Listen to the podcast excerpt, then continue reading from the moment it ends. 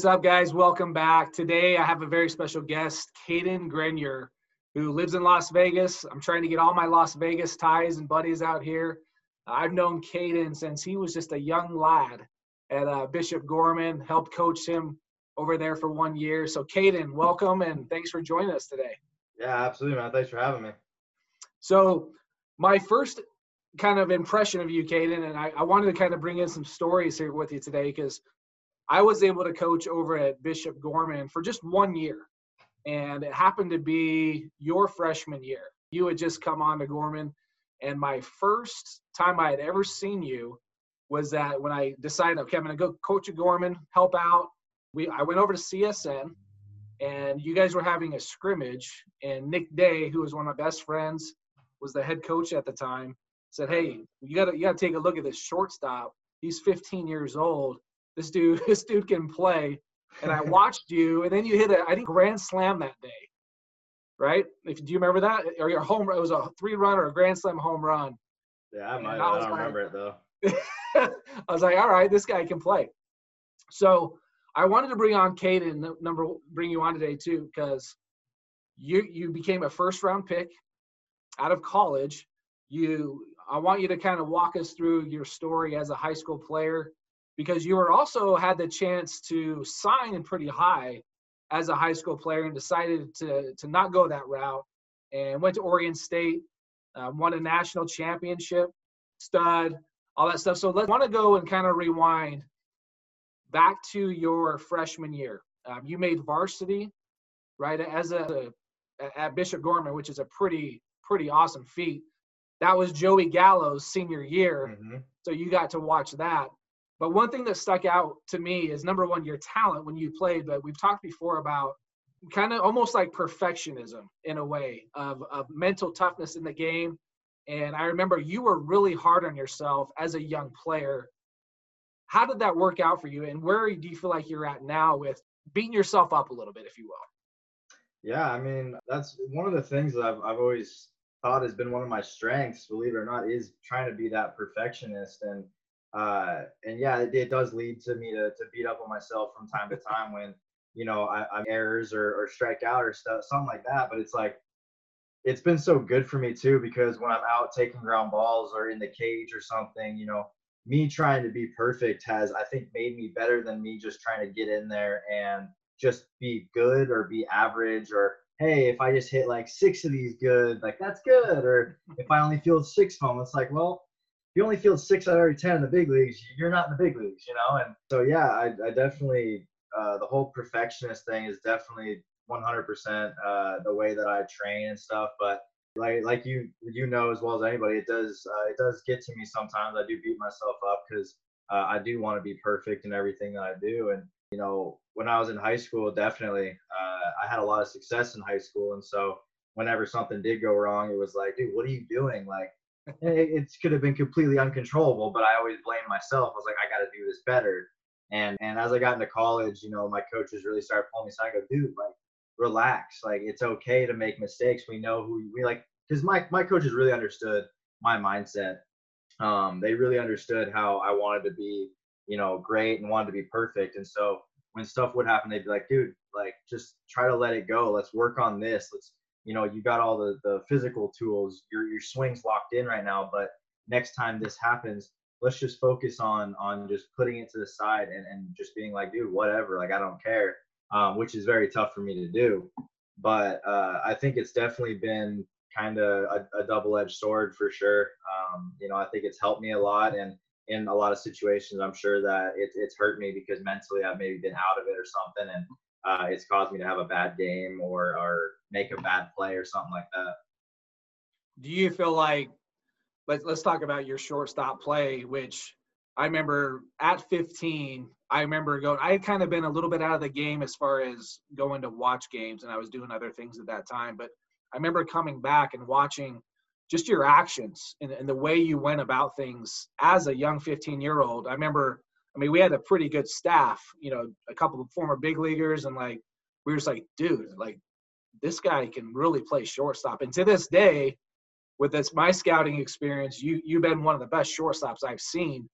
And I remember talking to your parents. I'm like, you know, because I think your defense, you would say, was a little bit better than offense at the time, and you're starting to close that gap, which has been amazing to see.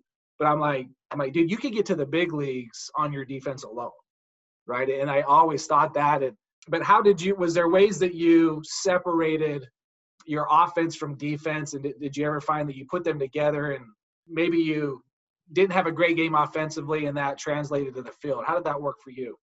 I've I've always kind of just had the mindset of uh, I've noticed like my defense always been a little bit stronger than my offense, and sometimes it's a lot better than it, and it's a lot more consistent as it should be. But you know, I've always taken pride in the fact that I can play short or second or third at, at a very high level. That's always kind of been able to help me like pick up myself when I do have a bad game offensively. You know, I can go back and go, you know what, this is where I can make my money right here. I can make up for that bad at bat by making a play or something like that. And I always had the confidence that if I had the ball hit to me, whether you know I just struck an out or hit a home run or something, I was going to be able to make that play. So a lot of the times I've I feel like I do a really good job of keeping them separated. So even though I can strike out and uh, you know throw stuff and break stuff, and once I get out to short and that ball is thrown to the plate or whatever, I'm not thinking about that at bat, and it's it's allowed me to to really use my defense to to pick myself up when I'm not having those good offensive days.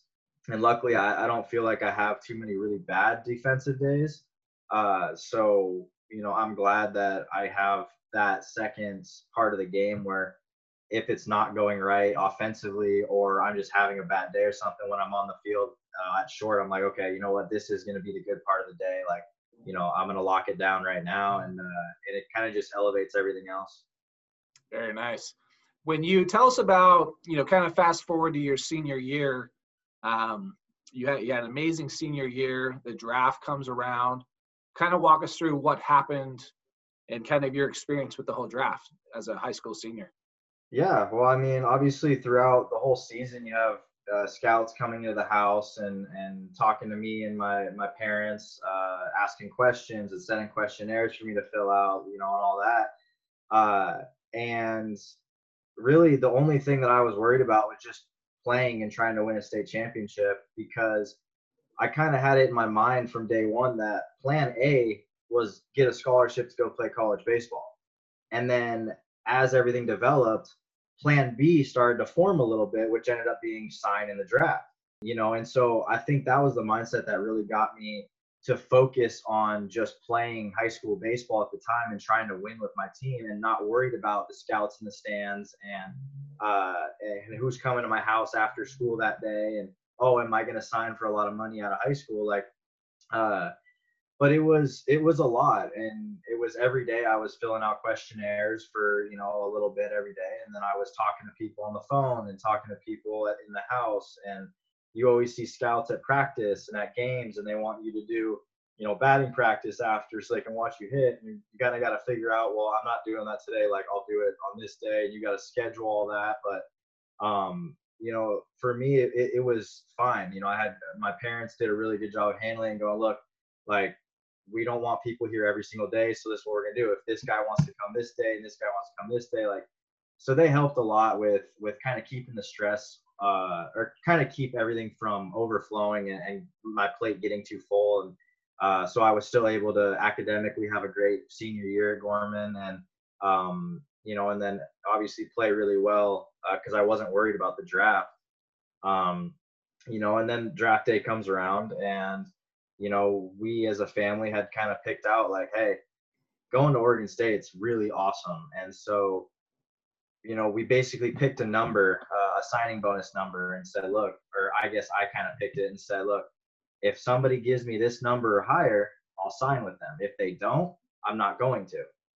And uh, and that's what ended up happening. I got one call on the first day from the Cardinals, and they wanted to take me with the 21st or the 23rd pick in the first round.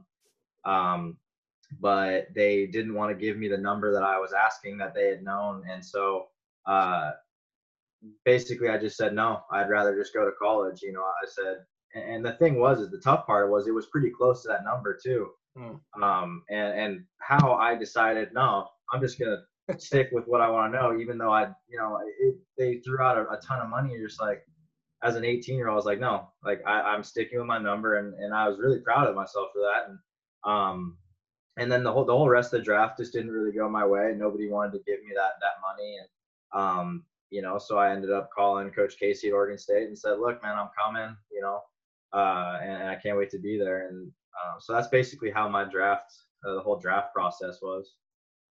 And the Cardinals still ended up drafting you right later on, um, which is awesome to say you were drafted out of high school. And that's sometimes teams do that where they know, okay, he's probably not going to sign, but maybe we're going to pick a spot here, but we still love the kid. We're going to draft him. So that, right. that it does happen.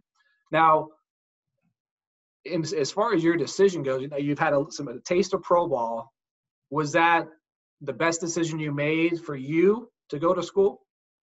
100%, man. After, and I, I always tell everybody this when they ask, like, you know, I, I'm a little bit biased because I had such a great time in college. I had two of the best college baseball teams to ever walk this planet in my sophomore and junior year and I got to go to the College World Series twice, and I won it once, which is the most unbelievable experience I've ever had. So, like when I say that I would do it ten times over, just the way that I did, I do mean that, you know. But I also had such a great experience that not only did I feel like I was prepared for pro ball when I came out, I was more mature to handle the stresses of everyday pro ball. But I just had such a good time for three years with some of the best dudes that are gonna be my best friends forever and had some great coaches and you know I just wish everybody could have the same chance and experience that I did. Yeah. Well, it's it's interesting you mentioned that you, you felt you were more mature at that time. And that actually reminds me of a story um, that you and I, when we were together, this was going, this was your senior year in high school, and we're you're playing on the Cardinal scout team here in Vegas. And you, you just finished up another great year. And I remember we were at Cashman Field, and no, that this was actually your junior year because the story yeah. I remember that it was uh, Nick Quintana, who was another Vegas player that just got drafted. Um, he was a prospect, a year older than you in Vegas. And Younger. Yeah, he was, and he, and he had a he had a really good series at Cashman Field. I think he had two homers, and I was coaching first base. I don't know if you may even remember this or not. And he, had, I think you he had just hit a homer, and I think you had hit a ground ball, and I think it, which made you like 0 for three for that game, or you got no, actually you got a base hit, rounded first base, and then you came back to, and I'm I'm kind of ready to give you that fist bump, and you said something along the lines of like, I can't compete with that, and I think there was a pitching change, and I'm like, well, what do you mean you can't compete with that? And because what you were doing is you were comparing yourself to what Quintana was doing, right? So 17 years old, comparing, and then that was the day that we, you and I actually had a talk because I was a little concerned, right? And I was like, I was like, I got to have a talk with Kate. so we went down the right field line at Cashman Field. I'm like, hey, dude, come follow me. Like, let's just go talk. And uh, you were actually like very open to it. You're like, yeah, dude, just let me. What What am I doing? And I'm like, I don't. I can't remember even exactly what was said, but I was like, hey, dude, stop comparing yourself to what he's doing or what everybody else is doing, right? And do you remember that conversation? I don't actually. to be honest, bro, I don't remember anything like, like especially like that. I mean, I, it doesn't surprise me though. It sounds yeah. Right. But it's but it, it's it's a picture and an image that I had at that time of you as a younger kid, uh, and I and I vividly remember telling you, I'm like, hey, dude, like you're going to be a draft prospect next year right? And, and we want to see you go out, play, have fun, enjoy yourself, just enjoy the game, you know. And it was kind of along that line. And and you, like, yeah, dude, I I can do that, and and to stop comparing myself to so and so, and and so that's why I was I was like I I think college was probably a great thing for you. And it may be a different story if you went to a different program. You probably would have done just as well personally, but that overall experience of going to Oregon State and being on that team and and that that was just number one it was awesome to see you at the college world series because i think that's every high school kid's dream i want to go play in the college world series no it absolutely should be man the college world series was the most unreal thing i've ever experienced and uh, you know i just couldn't be more thankful for the opportunity i had in college i had coaches that not only were great baseball coaches but they were great life coaches they they all had this motto of, you know, they didn't want to build baseball players. They wanted to build the best husbands, the best coworkers, the best family, like everything out of a guy. And because they all realize, hey, baseball's to end. A lot of you guys aren't to get drafted. Some of you guys will never make it. Like, we just want the best men that we can build. And so that was another reason that I was really, uh, really thankful that I went to college because I learned a lot from from my coaches and and really got a different uh, mindset there. And the values that they hit on are, are some of the ones that I'm really strong on too. So it was it was awesome. Is there are there any particular stories or or thoughts that you learned from those coaches that really stand out to you? I mean, there was there's a lot, man. I mean, Pat Casey's the most motivational, inspirational coach that I think you'll ever find, especially in baseball. And that was one of his main things that he was always into. He always had quotes for us. He always had books that we could read that were all about like, hey, you guys got it a lot better than a lot of people. We read books on Navy SEALs, on they want us to read uh, a book on the All Blacks, the uh, New. Zealand uh, rugby team. I mean, everything that you could imagine. I mean, we were we were ready to run through a wall a lot of the times when we left our team meetings. And a lot of the times those team meetings weren't always necessarily about baseball. They were just about hey it doesn't matter what you're doing you know whether it's homework or baseball or you're with your family or whatever like the lessons that we learned in those meetings were just were, were amazing. And uh and, and they definitely opened up a lot of our eyes to to different things that we had never thought about. And when you're able to take life things and apply them to baseball or vice versa, I think a lot of guys got a lot out of those meetings. That's awesome. What what advice would you give now that you're how old are you now? 23. 23. So you got we got a, a couple years of pro ball experience already. What would you tell a high school player now uh, it's maybe some of the lessons you've learned in the last few years. How would you relate that to a high school kid?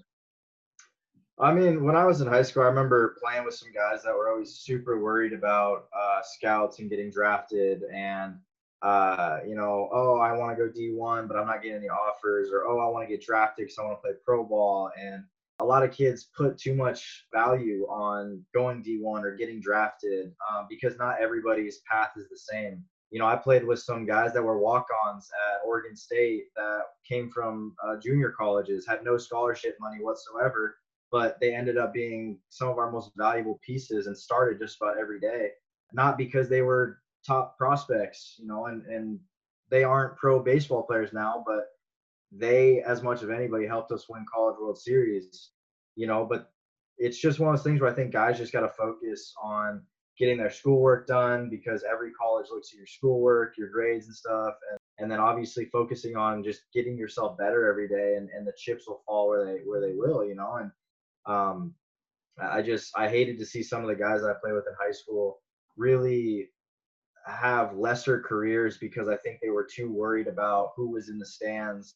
Mm-hmm. And so their performances kind of went on a decline their junior, senior years. And and then those schools that they thought they would be able to get into were kind of like, ah, we don't really want you anymore. The draft kind of was like, no, you're not good enough to get drafted right now. And I think it's just one of those things where you can't focus on those those external things. Uh, you just got to be able to focus on what's inside the lines, what's inside the classroom, and, and really what's inside your home. You know, being the best son, the best daughter, the best student. You know, and then trying to be the best of your craft as well. Now that you're in pro ball, your what's your routine now? Obviously, we're we're in an interesting situation. We're being at home, but let's say if that didn't happen, what's your routine like when you're in the off season, getting ready for the for the season?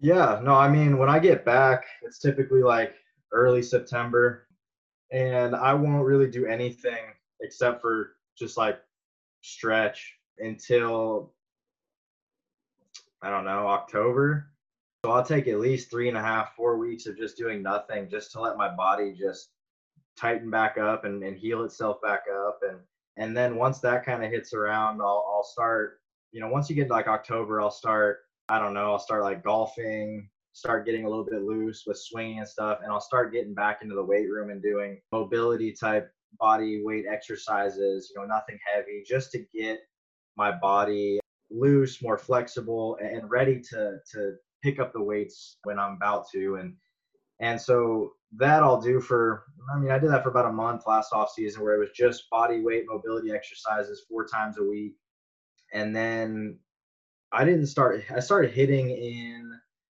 I think I started hitting late November this last year, which was a little early for what I had done the previous year. I didn't hit till New Year's, but last year I started hitting like late November, so about a month earlier. And I would do that three or four times a week at least. And then along with the four days of, of lifting and typically it was one or two days of like speed and agility work uh, as well. And I just basically did that until, you know, I, I got ready for spring training and it, it, worked great for me. I worked out in the mornings, went to the cage right after, and then had the rest of the afternoon to do schoolwork because I'm taking online classes and just hang out and enjoy the off season. So you're still finishing up your degree then? Uh, not quite. Um, I'm trying. Uh, I see, like I would have classes right now, but I wasn't planning on being home. You know, I was planning right. on playing, so I'd be I'd, I'd be taking classes right now too. But I'm I'm pretty close. I should be done this next off season actually do you do any of your classes like say this past year did you do any of your classes during the season no that's just one of those things where it's like i, I don't want to have to get up in the morning and worry about getting a project done before i gotta go to the field or waiting like getting home and being like oh i don't want to do homework right now because i just played you know nine innings or whatever it is. And it's just one of those things where i would rather just focus on one at a time. And with the way that off season set up you have five months of doing nothing. So for Oregon State, that's one and a half terms. So my second term finished up during spring training, which is no big deal because it's kind of the same. You do everything in the morning, you have the whole afternoon off. And so I've been I did that for the fall and winter term at Oregon State online. Okay. So on the now on the professional side of things, you've you played what a year and a half now. Is that about right? Yeah, that's about right. Uh, you've had one at least one full season in, right? Yeah, I have a full season and about 45 games on top of that. Okay. What was your mentality on going through that first full year and maybe you get through the first half of the year, start getting into like June, July, and August? Where were you at, I guess, physically and mentally at those points? Physically, I was doing fine. Physically, your body your body doesn't feel good when you wake up in the morning but well, i mean once you get to the field and you take bp and you stretch you start to feel a little bit better. So what I was saying is like you just once you get into the into the field and you start like you stretch out, you lift, you get into BP, you warm up, your body starts to feel better than it does when you first wake up. But you you know that's to happen just about every day. Luckily, I've been pretty lucky, I haven't had too many major injuries. I've strained both my obliques. I did that all last year, but it was one during spring training and one at the very very end of the season. So I hadn't I haven't missed too many games at all mentally, honestly, once you get into like end of July and August, you're just like, dude, I, I cannot wait to get home. you know, you're counting down the games, you're counting down the, the amount of days until you can until you can leave. But once you're at the field, you still have to take care of business, and so you have to be able to kind of make light of like, dang, like I can't wait to get done. I can't wait to not play baseball. But you get to the field and you got to be able to lock in and go, okay, you know what? I still got to do it today. Like I still have a goal to hit. I still want to get promoted. I still want to get better today. Um, and so you kind of have both sides of that going on. And um, it's just one of those things where it's like, hey, we all are in the same boat. We're all super tired. We all want to go home, but we all realize that we are still playing for another month and a half. So we're going to get on the field and still try to win. Nobody's packing it up and going home um, with 60 games left. That's for sure.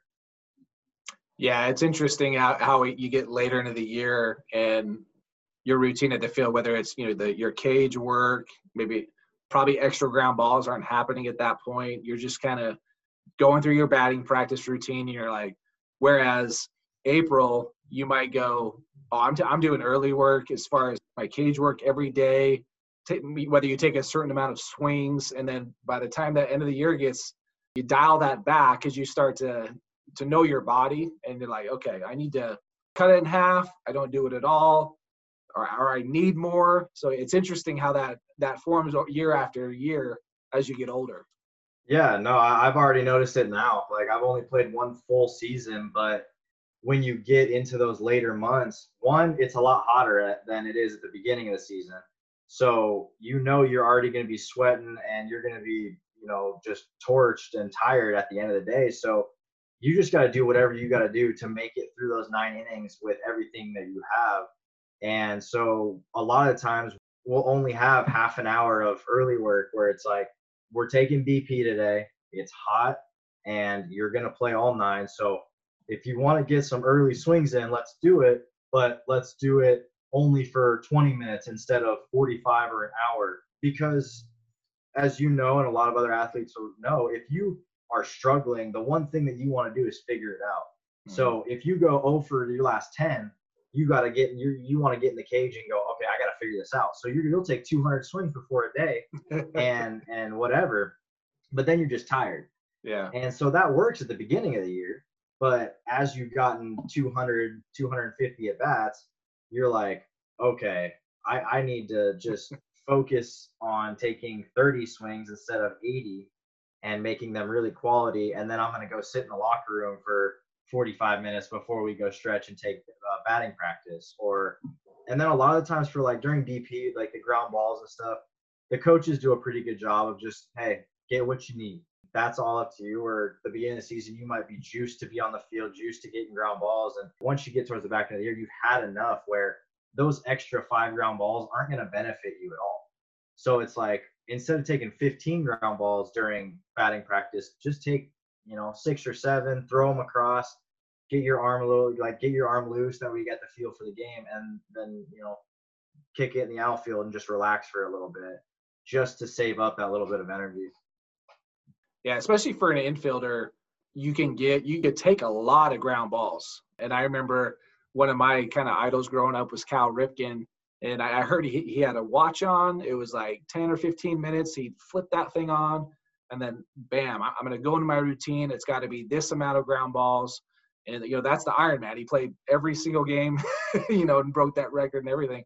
But it's, it's interesting how he was a really big guy, you know, playing a, a premium position. There was a lot of effort exuded from, from what he was doing, but he, he just somehow was able to figure that out where – some guys are just like, I just need 15 ground balls, five at me, five left, five right. I'm good to go. My arm's loose, and then I'm gonna go shag in the outfield. yeah, no, and that's that's the one thing that you see. Like I got the I got the opportunity to kind of bounce up in the, uh, between minor and major league camp this year for a couple games, and and you can kind of see the difference of like the minor league routines and the major league guys routines. Like yeah, when we inter squad on the minor league side, I mean guys are out there 35 minutes before the the game starts and it's not even a real game but they're stretching and they're getting ready and they're doing whatever they're in the cage hitting more or whatever. You go to the big league side and everybody's just strolling out about 15 minutes before the game just because they've already done whatever they need to do for the day and the only thing left in their mind is all right i just got to stretch for six seven minutes get loose and then i'm in. And so it's funny to see the guys that are established big leaguers what they do versus guys that are trying to work their way up yeah, there's no doubt it's it, it, it's definitely dialed way back the higher up you go, because some guys are like you know some guys are 10 years older than you, you know they've been around yeah. forever and they're like my body can't handle that, so I go mm-hmm. out or they did a bunch of stretching inside, right, and then they came out and they just they just kind of move a little bit. Okay, I'm ready to go. Yeah, absolutely. That's that's so true. I mean, like I said, especially the end of the year when it's hot, man, you want to do as much as you can inside before you have to go out there. Yeah. So one, another thing I want to talk to you about where you're seeing a, a, a completely different pattern of see when, when I was in the big leagues or in the in AAA at the higher levels and really going through my struggles, I felt like I was kind of on my own planet, if you will, and try to in a way just uh, you just got to figure it out. Now, almost pretty much every major league team has a mental skills type coach, you know, and some have more than one tell me about if, if you've had any interactions with maybe the Orioles coach, any experiences with that. Yeah, we her name is Catherine. She's she's doing a phenomenal job. It's new. The we got all new front offices. I'm sure a lot of baseball fans know the GM and all that are all different with the Orioles now. And and one of the things that they did do is they brought in a mental skills coach. She puts together these these great PowerPoints and stuff for us now and we have two or three meetings with her via Zoom, you know, a week, and and they're basically all optional, but a couple of them are like on Mondays, it's it's all about mindfulness. So a lot of the times we'll either meditate or we will go through some sort of visualization exercise really to emphasize the fact that we can just be mindful of certain situations and work on things that don't relate to baseball. But once again, you can relate them to, oh, I can't sleep at night. Well, let's learn to shut those thoughts off. Let's learn to to be able to relax and meditate and let's then let's translate to the field and stuff like that. And so and it's great because we can text her at any time, we can call her, uh, FaceTime, all that. And and if you ever have questions or just need someone to talk to, she's always there and she's always got great advice and and great exercises that we can do to to help you know whatever it is we need to work on. Uh, like you know if you get anxiety, she's got some things where she's like, hey, let's work on the anxiety part of playing today. Let's see what we can do to lower that heart rate, lower the, the amount of thoughts going through your mind every second, and, and stuff like that. And so it's been really cool to to just see some of the stuff that she's had us do and, taught us. Has there been uh, on that anxiety side of it? Is there certain tips or techniques that you could share with us that would benefit the people listening? Yeah, I mean, uh, a lot of it is is really like for me. I just when I feel like I'm I'm in a spot where I'm starting to get anxious, or luckily it doesn't happen too much off the field. I just get it a little bit on the field because you have those pressure situations and and you're under the pressure. You're under pressure to succeed and stuff like that. So you start to put more and more pressure on yourself, and that's when you start to get anxiety when you're not performing, stuff like that. And and, and a lot of times for me, that's when I just have to take a step back and just take some deep breaths and just remind myself, like, dude, I'm just playing a game right now. Like, eh, because I've I've figured out for myself that I can relax myself very well just by breathing, taking deep breaths, and just trying to slow my heart rate down and just focusing on my breathing takes all the thoughts that are in my head and just goes away because I can't think oh, I need to breathe correctly, and I'm thinking about, oh, I need to get a hit right here, like, and it's just been one of those things where I've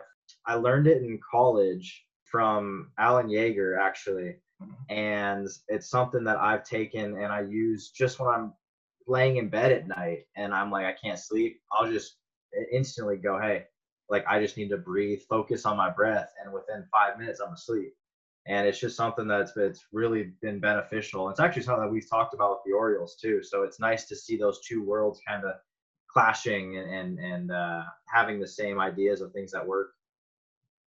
Yeah, it's interesting because it's it's the conscious mind and the subconscious. When when we leap, that's a subconscious thing. It, it just happens, right? We don't have yeah. to think about it. So when you when you're laying in bed and you have 20 30 thoughts going through your mind and you're sitting there telling yourself God, just stop, slow, slow down, and then breathing just brings you right back to that present moment. And yeah. it's probably really the number one tool I would say is is being able to breathe, get back because when once you breathe and you focus on that, those those thoughts, the anxiety thoughts, which are the fear, the fear of failing, these are all future thoughts. That breathing just brings us right back to that present moment. Yeah, one hundred percent. I, uh, it's just it's great, man. Especially when you have a bad game or something and and with us our games go until 10 10 30 so basically when you get home you're ready to go to bed. And so if you can't get the thought out of your head of oh i played terrible tonight. Like i need to be better. This is what i need to do in the morning. It's just one of those techniques that can get you just to forget all that for a little bit and and allow your body to just calm down and rest. And and uh, it really helps. Okay man this has been awesome. Are there any other thoughts or ideas that you wanted to share to help any of our listeners you know, man, I, I, I don't got much else for you. Honestly, I think uh, it's you know this has all been really good, and I think uh, you know I'm sure a lot of the guys that you're bringing on are going to have some great stuff that a lot of guys can learn from. Yeah, I, I think personally one of my main goals is to, especially you know, you, like you, you have someone to go and talk to if stuff's going wrong. You know, you, you have your parents who are amazing people. You have a lot of people around you that you can talk to which the high school kids that we talk with do as well. But right. it's being able to open up about things that, you know, it, you're asking kids to be a little bit vulnerable with, yeah, th- I feel these things, you know, but you they think it's weird, right? They, how do I fix this? There. Yeah, I mean, it's not to get too much into it, but it's it's something that being a psychology major, I study a lot of of things like that where it has to do with you know masculinity and wanting to be tough and wanting to be a real man. And and there's these ideas that have been socially constructed to make it seem like men should not have issues. Men should not talk about their feelings or their problems. And i think especially younger kids they get the impression that hey if i want to be treated as a real man if i want to be seen as tough and a real man i can't have I can't be sad. I can't cry. I can't talk to people about my problems because I need to seem like I got everything under control. And so I definitely think if you're able to, like you said, get kids to open up and be like, this is what's going on. I think if they can get it out, they can get help for something. It can be very, very small. Right. But they still might need just one little thought like, hey, let's just breathe for 10 seconds when you're feeling this way, or let's do this. And all of a sudden they're like, I'm feeling a lot better. I'm I, you know, I'm able to focus better. I'm able to play better. You know, I think it's just something that it, a lot of kids just have the the wrong ideas of their ideals are messed up. Just and it's not their fault, but uh, it's definitely out there that you know guys aren't supposed to have problems. We're supposed to be the solid ones, and and uh, we're not supposed to ever talk about our feelings and stuff. And uh, it's definitely a, a, good thing. Yeah, well, that's awesome, man. That's cool that you are a psychology major I'm sure you'll be uh, be able to help a lot of kids as you go throughout your process, and I'm sure you'll be asked a lot to go speak at schools and stuff, and you know, because you're going to get to the big leagues, dude, and you're going to have to have to talk to a lot of people.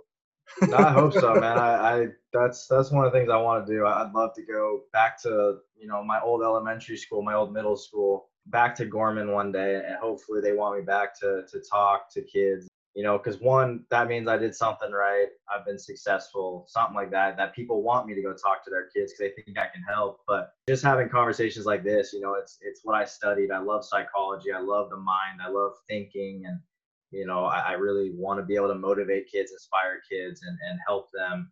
Even if it's one kid gets one thing from one of those talks you know you're doing something good so love to be able to do that someday. No doubt so I'm assuming you have like an Instagram, Twitter. Where can people find you and follow you at?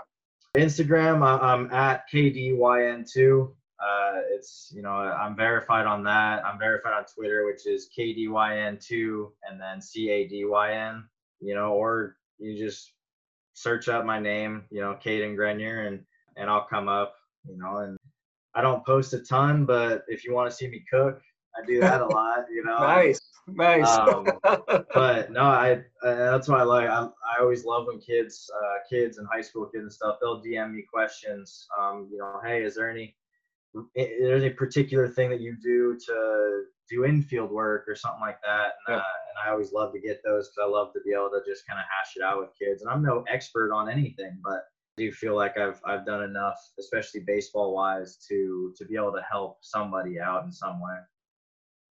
That's awesome, man. Plus, they can see all your fine tattoo work. I've noticed you've been you getting your sleeves all taken care of. Oh yeah. Yeah.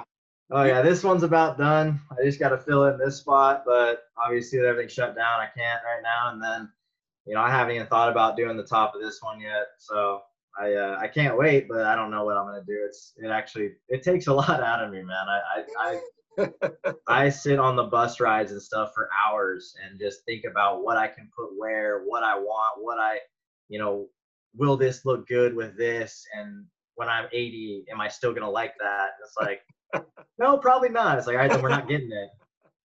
That is what it is, right? Are you? Are there certain stories that you like? You think in your mind, okay, this happened in my life, so I got to get this on my arm, type thing, or does it just kind of come to you How's it going? Uh, that's that's really only happened, but my first one is the one right here on my forearm, the cross, and it's got the initials RS. That was from my grandfather who passed away several years ago. So it was like I've always wanted a tattoo, and so I was like, you know what, this is perfect. I can, you know, get a little memorial type tattoo for him, and then it's just kind of blown up where now I have, you know, a phoenix on the outside of my forearm with the quote, I am the storm. You know, if anybody knows the quote, you know, the devil whisper in your ear, you're not strong enough to withstand the storm. And then I whispered back, I am the storm, like stuff like that. Obviously, all this is Vegas stuff minus the skull, which born and raised in Vegas, love Vegas. You know, I, I, uh, I don't think I've could have grown up in a better place with the neighborhood and I had and stuff. And And so a lot of that goes into it. And but you know, I'm sure more things will happen throughout my life where I'll be like, hey, you know, that would be a sick tattoo, and it could really make me remember, uh, you know, remember this moment or remember this situation, and and you know how that made me feel or, or what the experience was like. Sweet. Well, awesome, dude. Well, I appreciate you coming on board. I, I knew you would have a lot of a good insight for us. You got that uh, the hot prospect type mentality going on, and we fully expect you to to be in the big leagues in a couple years, hopefully sooner than later. Expecting a lot of big things, man. It's gonna be fun to watch. Yeah, I sure hope so. I'm expecting a lot of big things too. So uh, we'll see if I can come through with those. All right, man. Well, hey, Kane, I appreciate your time and take care, and we'll see you. All right. Yeah, anytime, Chad. Thank you, man. You bet. Hey, guys. Hope you enjoy that conversation with Cadyn Grenier. Cadyn, I think, is going to be an outstanding big leaguer, just an amazing kid, a very hard worker. But if you guys feel like you need more information and you want some more help in regards to helping your your son, your daughter, and just getting some mental skills, and what you want to do is go to mentaledge.training it's where I developed a personal development course and it's a mental skills course as well, kind of all tied into one. So if you're interested in that, go take a peek at mentaledge.training. Thanks. We'll see you.